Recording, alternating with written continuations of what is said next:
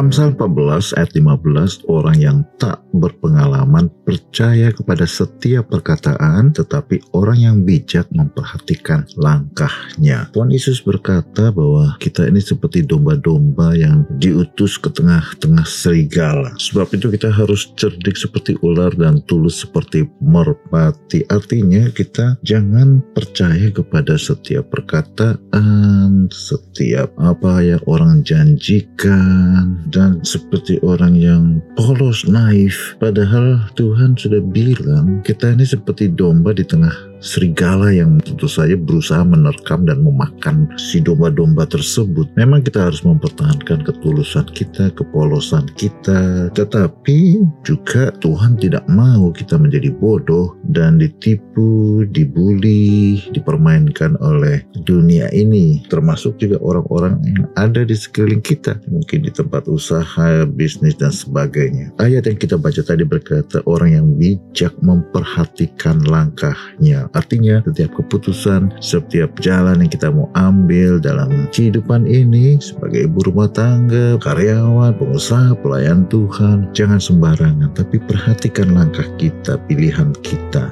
Minta tuntunan Tuhan supaya kita tidak terjebak dan dimakan oleh serigala-serigala yang ada di sekeliling kita. Tuhan memberkati, ingat sepanjang minggu ini bersama Tuhan engkau akan berhasil. Amin.